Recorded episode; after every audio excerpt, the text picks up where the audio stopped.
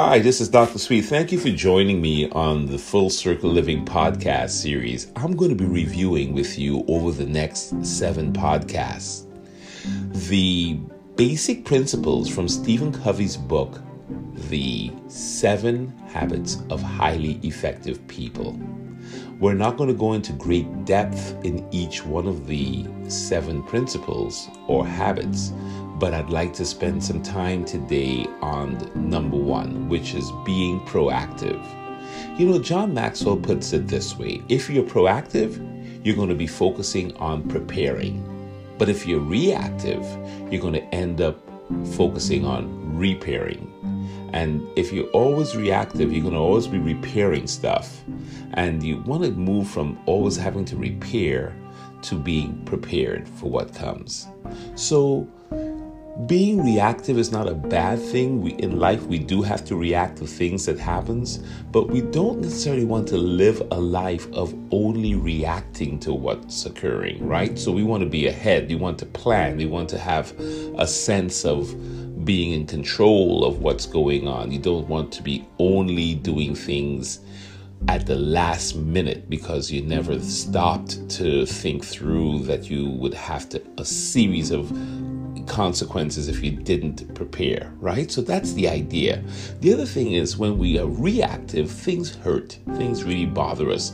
We end up having a circle of concern, and that circle of concern gets wider and wider because we're always reacting to what other people say, what other people do. And part of that is that we've given our power to others, right? So the reactive individual says, Well, she makes me so mad, or he makes me so upset. Uh, the proactive person sa- says something different. They say to themselves, Listen, I control my own feelings. I'm not going to allow that person to get inside my head and control how I feel. Being proactive gives you a greater sense of control. Being reactive puts you in a position where your circle of influence, your power to change things, gets shrunken. So, one of the things that we have to do is recognize that we are the ones giving permission and consent to allow what's happening to us to hurt us more than what has happened to us in the first place. So it's really important to understand what is my reaction and is my reaction the problem? You know, in the book, Covey writes that the problem is how we think about the problem. And if we're only thinking of the problem in terms of reacting to it and not what's proactive in us that we can do about it, then the problem expands and our circle of concern expands and we don't have the circle of influence to change things. So, this requires a degree of self mastery, of moving away from depending on people and circumstances to generate our happiness, our fulfillment, our joy, and becoming independent of that and having an internal locus inside of ourselves that can help us become more proactive at the end of the day, what being proactive really involves is understanding how much power you have, how much power we have, that we are in charge. You are in charge. What are you in charge of? You. You choose the scripts by which you will live. You set the tone as to how you're going to respond. You have the power to choose your happiness or your anger, your disappointment. It's you, it's me, it's us who's really running our show. And if we could get to a place where we could use this self awareness in a proactive way and take responsibility for our choices and our feelings, then we won't be tossed to and fro by everything that happens.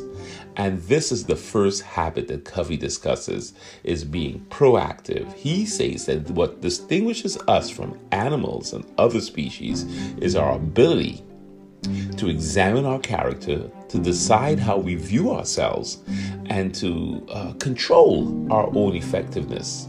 So, to be effective in terms of the seven habits of highly effective people, we've got to take a proactive instead of a passive or reactive stance. So we, we're not allowed to say, There's nothing I can do. That's just the way I am. Those kinds of phrases are reactive, uh, perhaps even passive phrases. So they ask us to change that thinking in the book, right? They ask us to think about what can I do? Take responsibility and change it to responsibility or responsibility.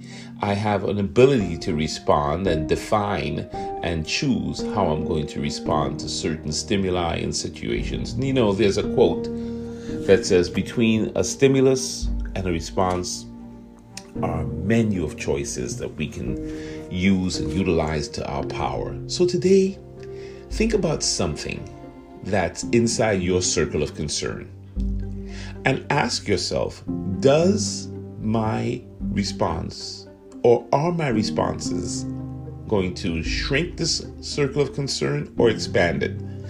Am I being reactive? And if I'm being reactive, is my reactivity to this growing my circle of concern and shrinking my potential to solve the issue? Remember, we have a circle of influence that allows us to change and, and adapt to things, and we have a circle of concern. What you want to do is be proactive and expand your influence by deciding that another person is not going to make me angry. I control my own feelings, I control how I'm going to be.